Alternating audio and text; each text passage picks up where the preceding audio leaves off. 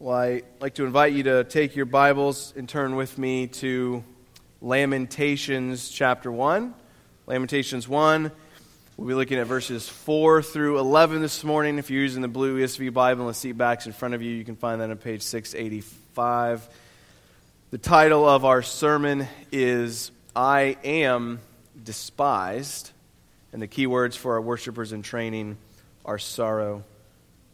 Nope empty, shame, and desperate.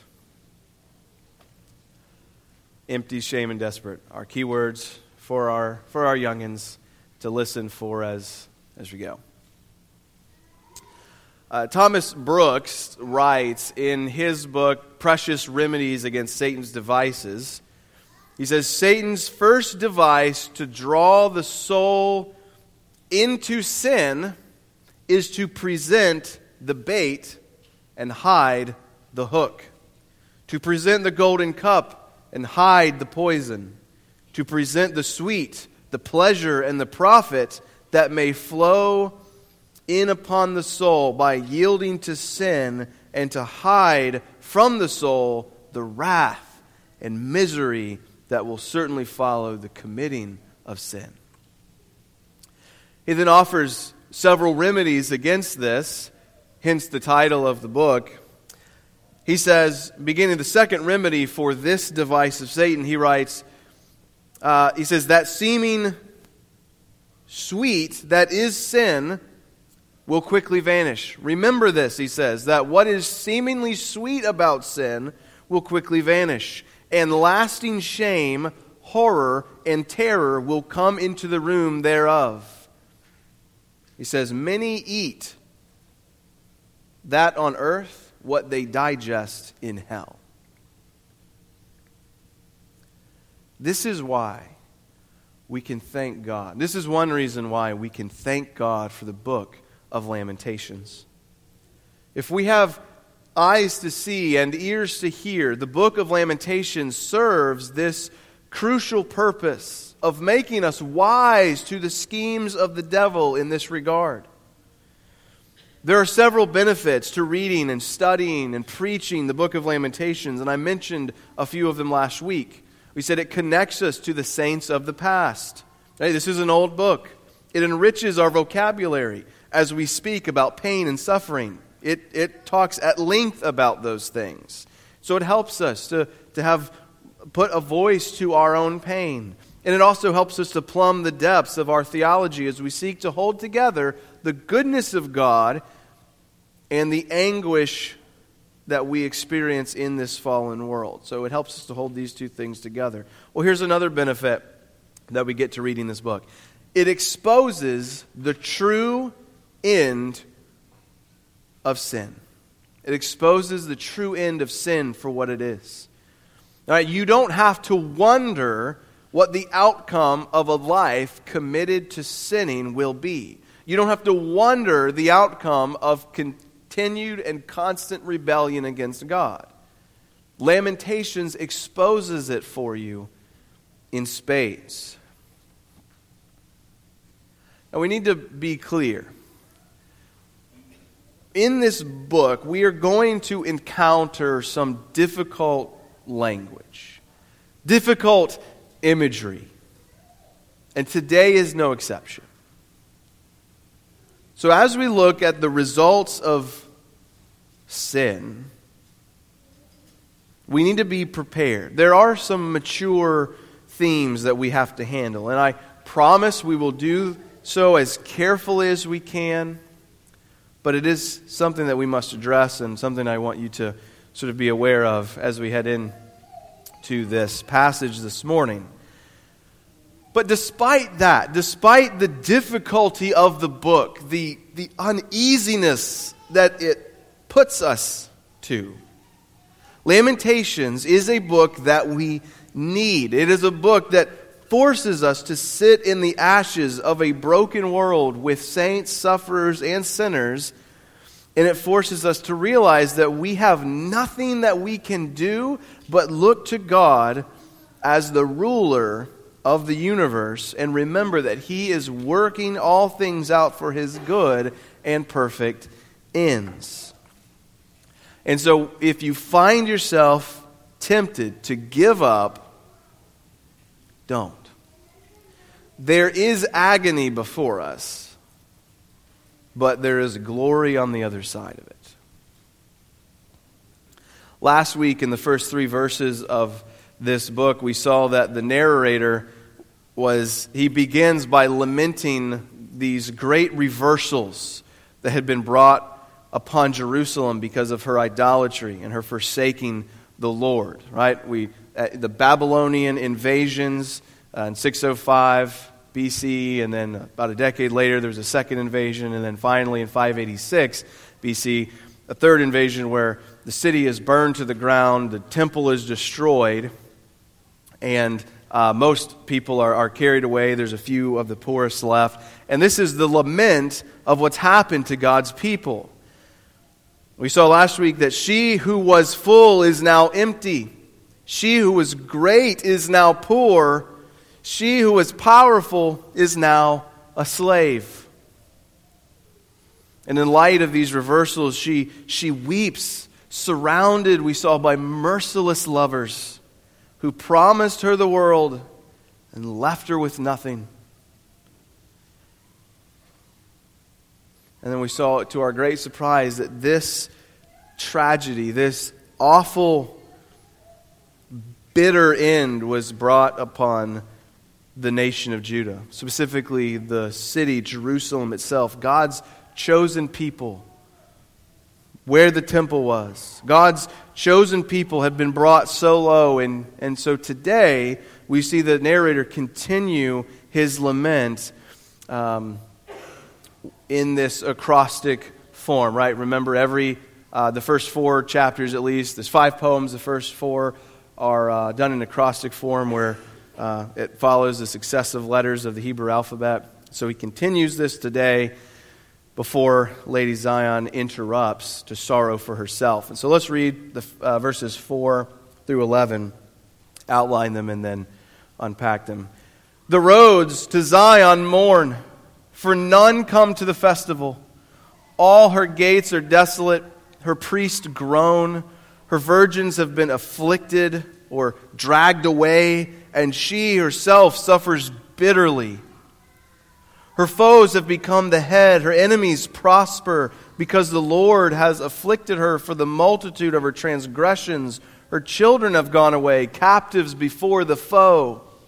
From the daughter of Zion, all her majesty has departed. Her princes have become like deer that find no pasture. They fled without strength before the pursuer. Jerusalem remembers in the days of her affliction and wandering all the precious things that were hers from days of old. When her people fell into the hand of the foe, and there was none to help her, her foes gloated over her. They mocked at her downfall. Jerusalem sinned grievously. Therefore, she became filthy. All who honored her despised her, for they have seen her nakedness. She herself groans and her, turns her face away. Her uncleanness was in her skirts. She took no thought of her future. Therefore, her fall is terrible. She has no comforter. O Lord, behold my affliction, for the enemy has triumphed. The enemy has stretched out his hands over all her precious things for she has seen the nations enter her sanctuary, those whom you forbade to enter your congregation. All her people groan as they search for bread. They trade their treasures for food to revive their strength. Look, O Lord, and see, for I am despised. So we consider these verses this morning, I want you to notice three things with me.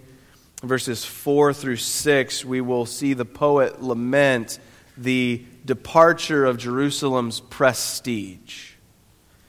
Second, in verses 7 through 10, we will see the poet lament the desecration of Jerusalem's precious things. And third, in verse 11, we will see the poet lament the, the desperation of Jerusalem's people. So we have the departure of Jerusalem's prestige, the desecration of Jerusalem's precious things, and the desperation of Jerusalem's people. How do you like that for alliteration? Look at me in the first place, verses 4 through 6, where we see Jerusalem's prestige departed. Last week, I, I told you to pay attention to the word all here in chapter 1. We saw back in verse 2, we saw all her lovers and all her friends. And in verse 3, all have overtaken her. Here uh, in verse 4, we see all her gates and all her majesty in verse 6. In verses 7 through 10, we see all the precious things, all who honored her, all her precious things again.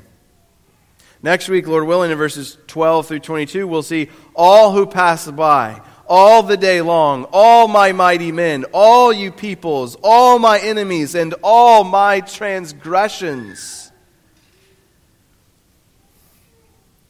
There is a totality to the destruction that has been brought upon the people that the poet seeks to encapsulate here in this repeated use of the word all. And here in verses 4 through 6, we see the word all twice, once in verse 4 and once, or sorry, in verse 4 through 6, we see it in verse 4 and in verse 6, and they both convey a sense of fallen prestige or, or power. All her gates are desolate, all her majesty has departed. The gates of the city were a place of, of planning and strategy. For the gates of Jerusalem to be desolate, there has been a great reversal. Jerusalem at one point was the powerhouse of the ancient Near East under David and Solomon. Though ever since there had been a steady decline until finally Assyria and Babylon eventually took over, and then Others after them, the Medes and Persians, Greeks, the Romans. But at one point, Jerusalem was it. All her plans, all her strategies had been reduced to nothing by this invasion. There was no one left in her gates to extend her power, to extend her might and her rule. Down in verse 6, her majesty is re- departed. And what's the result of all this? In these Three verses there's mourning, groaning, affliction, bitter suffering, the prospering of enemies, the captivity of children, restless and weak leaders fleeing their pursuer. The overall sense of these verses echo the verse, uh, what, uh, what we read in verse 1. There is an emptying out that has taken place. The power and prestige that once marked God's people has been taken away. The bustling, joyous city has been left abandoned and desolate, deserted. The temple that teemed with worshipful sacrifices to the living God now stands empty. It doesn't stand at all, in fact. It, it was razed to the ground and burned. The priests are groaning, and the virgins or the, the young, chaste female singers in the temple, they are now afflicted or uh, the Septuagint, the Greek translation of the Old Testament, has it that they are dragged away. And who has done all of this? We are left to ask. Most assuredly, there are two answers. The enemy has triumphed. Her enemies prosper. And yet, it was the Lord who afflicted the city for her multitude of transgressions, we read in verse 5. Now, this is a theme we will return to many times throughout this book. Lady Zion suffers as a result of her sins under the hand of her covenant Lord. Chris Wright suggests in his commentary her suffering is beyond imagining, but not beyond explanation. It is unbearable, but it is not innocent.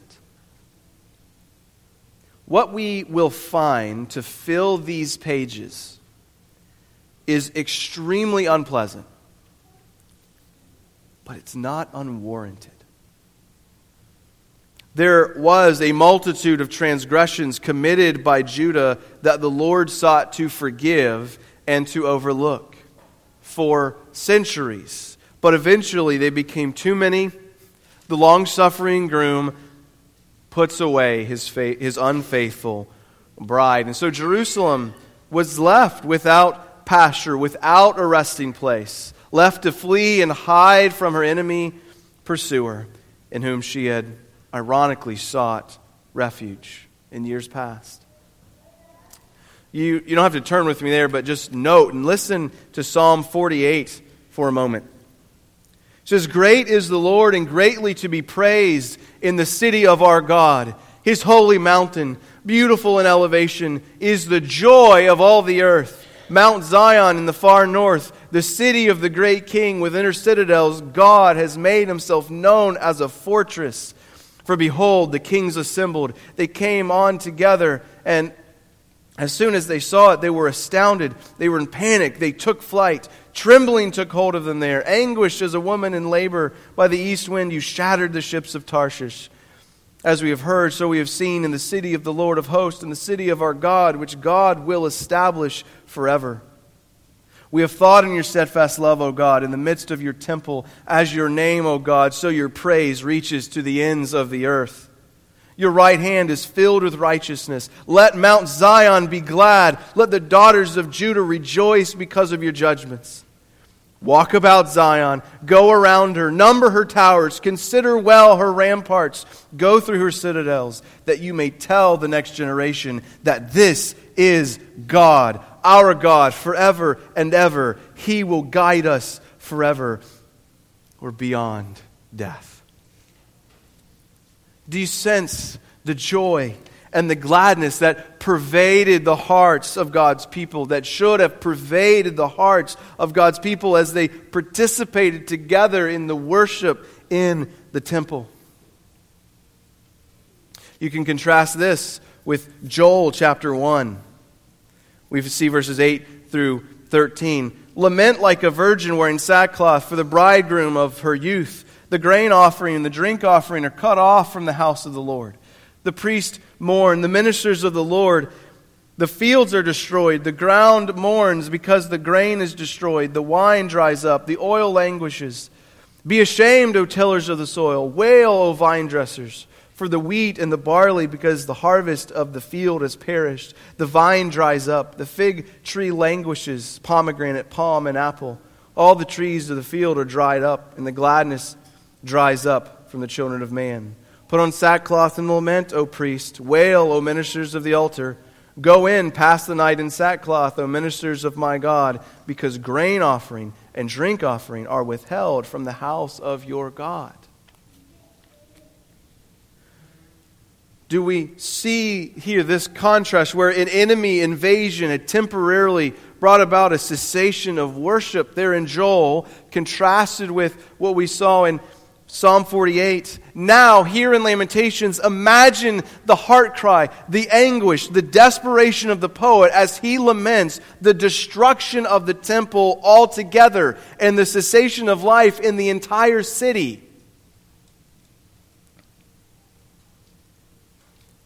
And how about you?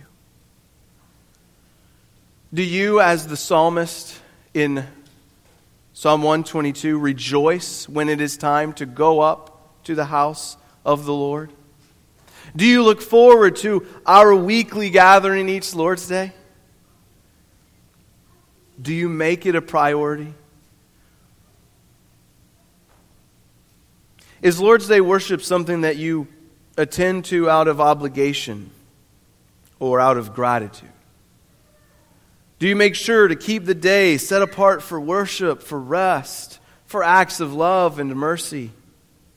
Do you plan ahead what time you will retire on Saturday to be well rested for vigorous, God centered worship with your brothers and sisters in Christ? Or do we regularly have to drag ourselves out of bed on Sunday morning?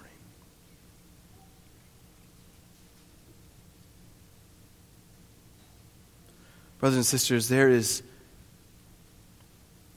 a great joy that we should have in the freedom that we have to, to worship and participate in corporate worship each week.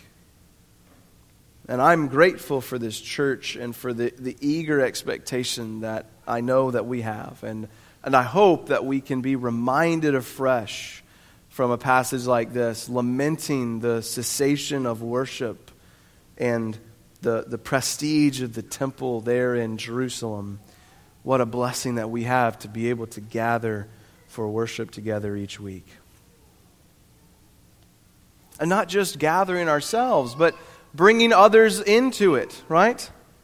The roads to Zion mourn. Do the roads to Redeemer Baptist Church mourn?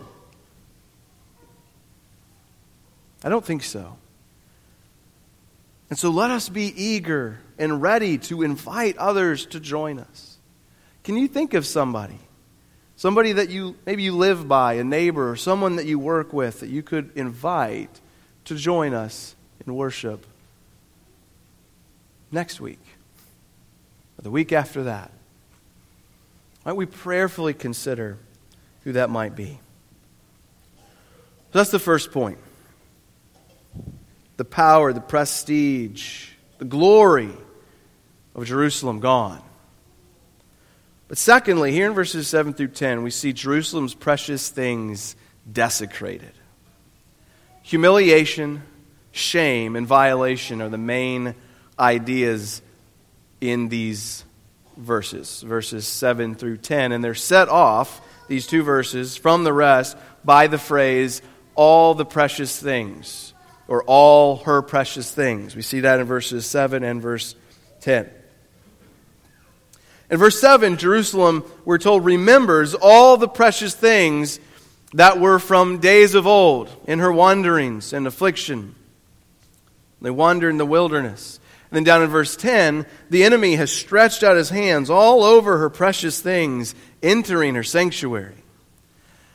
These verses progress from the general to the, to the specific. In verse 7, he thinks of all that Judah held dear her covenantal living with God, the law, the land, the temple, the festivals, or prophets, priests, and kings. In verse 10, he's thinking particularly of the physical treasures in the temple and the glory and splendor of holiness and the glory of God that they represented. Now, in verses 7 through 9, the poet painstakingly describes Jerusalem's fall in what can only be categorized as sexual abuse. So here's some of the mature themes that we spoke of earlier. Her she falls into the hands of her enemy and she is mocked by her foes in verse 7. Jerusalem becomes filthy, despised, and her nakedness is exposed for all to see, and she hides her face in horror and shame in verse 8. She becomes unclean in verse 9 in her blind pursuit of her multitude of lovers. All her lovers have now ironically turned on her. They humiliate, mock, and expose her nakedness as punishment for her infidelity to her covenant lover, the Lord. At the end of verse 9, the poet interjects what is surely a barely audible cry from this shameful woman. You see the quotes there at the end of verse 9. O Lord, behold my affliction, for the enemy has triumphed. And her cry begs a question Whose enemy has triumphed? What, who's the, en, the enemy that has triumphed? And who is the enemy that looks on this woman with such contempt? Well, it's her enemy, but it's also God's enemy. If the wife is shamed, the husband is shamed. The woman lying in the ash heap begs her covenant Lord to come down, to ride in and save the day. And you know what? That's exactly what he does. One commentator writes Little did she know that God indeed would come down, that God himself would suffer nakedness bearing shame and scoffing rude, despised, rejected, a man of sorrows and acquainted with grief. But we are a long way from that redemptive moment here in Lamentations chapter 1. He writes, The worst is yet to come. For now, we must be content to sit in the ashes and observe this suffering woman. And what we are about to witness is extremely unpleasant in verse 10. Consider what he says in verse 10. The enemy has stretched out his hands all over her precious things, for she has seen the nations enter her sanctuary, those whom you forbade to enter your congregation. At, at first glance, verse 10 is a simple description of Babylon's invasion of Jerusalem, where they carried off her treasures, specifically the temple treasures. You can read about this in Psalm 74, Psalm 79. But considering the shame theme that runs through these, these verses in 7 through 10, considering the, the, the, the, uh, the anguishing sexual abuse imagery verses 7 through 9, that is almost surely being carried here into verse 10 in a bit of a euphemism. The hand of the enemy has pawed at her, and the nations have gone into her holy place. One commentator writes To her horror, Jerusalem watched Gentile nations enter her sanctuary. The sexual allusions are clear. The word enter is often used to describe the act of a man entering a woman. The image is of Jerusalem being raped. and he goes on to suggest something even worse by the mention of plural nations here. The rape of women in ancient and present warfare stands as a sign of utter triumph over a nation. In Jerusalem's case, she is violated in God's own house. And the poet subtly asks God to explain how could such a thing happen? Do you see where he brings God into the conversation? Or he attempts, he attempts to here? The nations entered her sanctuary, those whom you forbade to enter your congregation.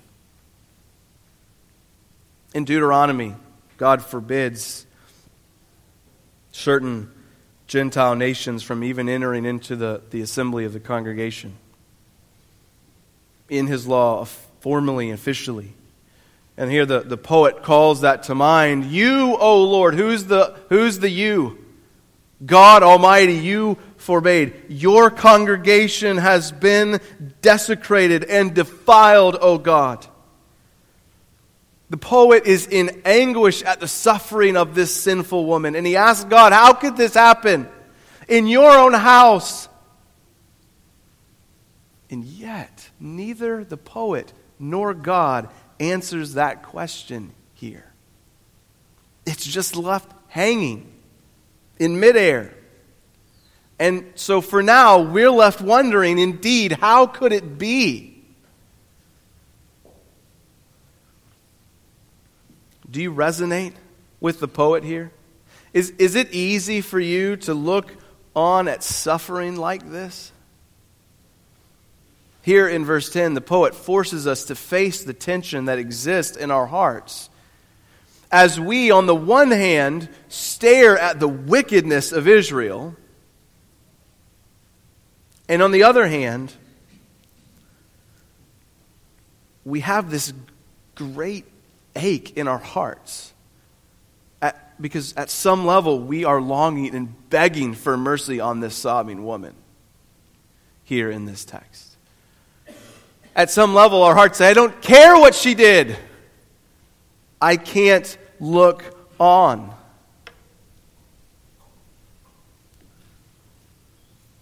And shouldn't we carry the same tension with us into the present day in our ongoing lives and ministries? When someone is caught dead to rights in sin and is suffering tremendously for her wickedness or his wickedness, how do you respond? Do you, do you gloat and mock? Are you relieved that finally he got, she got his comeuppance? Or are you overcome with anguish and sorrow? Lamentations requires us to wrestle with no quick and easy escape the reality of the brutal suffering into which sinners fall. They may deserve it. They do deserve it. We deserve suffering. But it doesn't make it easy to witness. And our hearts should break at the prospect of even the greatest sinner suffering.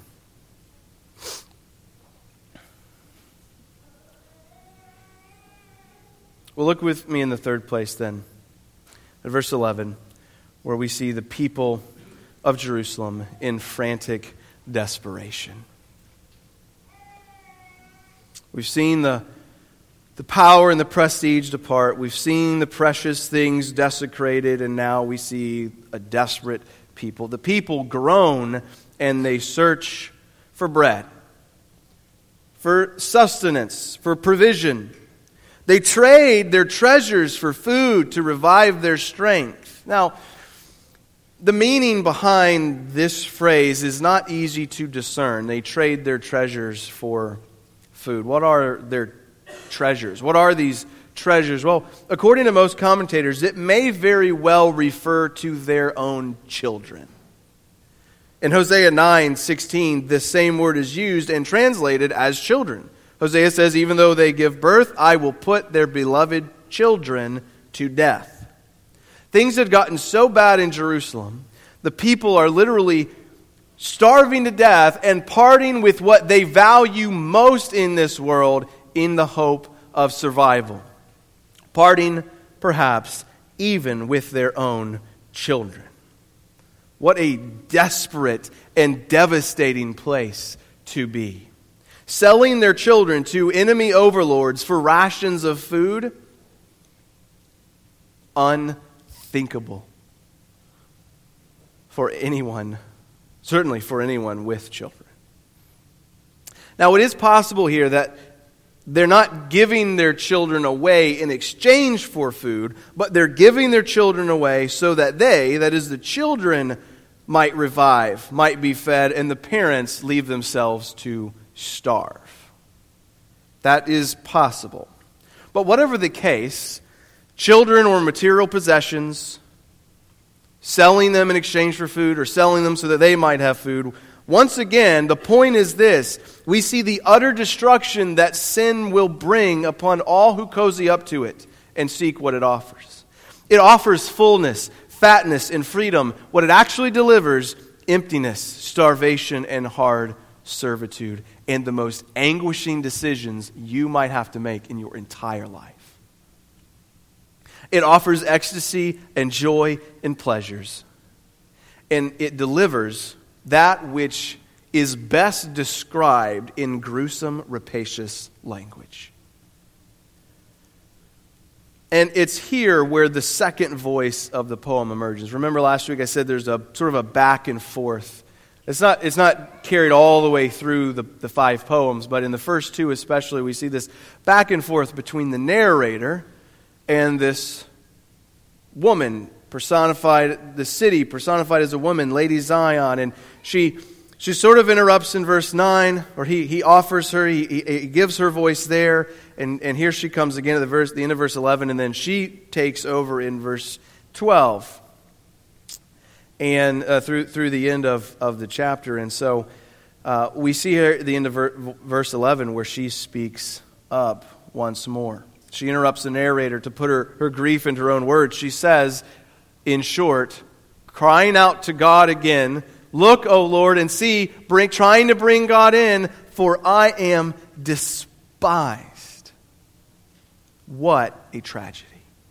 God's people, the apple of his eye, his prized possession, they have lost all favor and can only be described as being despised. The plight of sinners, the plight of sinners can be summed up in this one sentence I am despised. Despised by self, despised by others, despised by Satan, and worst of all, despised by God. And yet, we can thank God that that isn't the end of the story. This isn't the end of Lamentations, and it's certainly not the end of the Bible. And yet, it's important that we not rush too quickly to get to the end of the story, to ease an uncomfortable moment. Lamentations, in no small part, forces us to take a long, hard look at the consequences of sin. Before closing, then I, I, I want to offer a summary of what we've said so far and return briefly to Thomas Brooks. So, the summary in the first 11 verses of Lamentations, we have been confronted with the heinousness of the, the, the woman's city's sins and with the immensity of her suffering because of those sins. And if we're honest, our hearts should be, we should clearly feel that they are set to burst in anguish over this to see the destruction and devastation and despair that sin brings upon God's beloved here in Israel, in Judah, in Jerusalem, it should cause us to retch. We'll enter Brooks again. Here's what Brooks writes He says, When you stand before the judgment seat, sin shall be unmasked, and its dress and robes shall then be taken off and then it shall appear more vile, filthy, and terrible than hell itself. Ah, the shame, the pain, the gall, the bitterness, the horror, the hell that the sight of sin, when its dress is taken off, will raise in poor souls. Sin will surely prove evil and bitter to the soul when its robes are taken off. Lamentations provides for us the unmasking, the derobing of sin, and it gives us an uncomfortably long look at its consequences. And so for us, we should be warned and be wise. The darkness is going to persist for a while in this book, but that's important. And it's good for us to sit with these questions and not to find easy answers. There are no easy answers. There are answers, but they don't come quickly.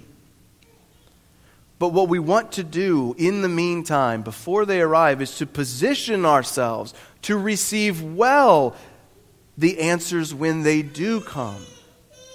And so let me close with this, well, with a few questions. Do you presently find yourself desperate and despised because of your sins? Are you nurturing and nourishing various sins in your life? Have you sought refuge in other lovers besides God? Have you set yourself up as the supreme ruler of your own little kingdom? Have you believed the lies of the world, your flesh and the devil, and therefore finding yourself reduced to ashes? Are you having to part with whatever you hold most dear just to survive? Well, let me allow, allow me then to offer you this. We see in verse 11 that the people trade what they value most for bread.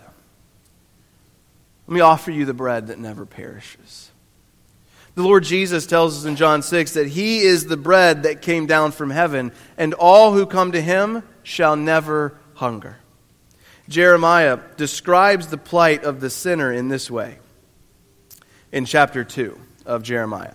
A sinner commits two evils. He forsakes God, the fountain of living water. And second, he commits himself to building low quality, insufficient replacements that will not provide for his needs. Broken wells that can hold no water, he says. Are you drinking from broken wells of your own making? My friend, I would urge you now turn, turn back. Return to the fountain of living water. Return to the bread from heaven that never perishes and find the nourishment that your soul desperately needs. Would you look to heaven and find the bread for which, which was broken for sinners like, like us? The blood that was shed for sinners like us?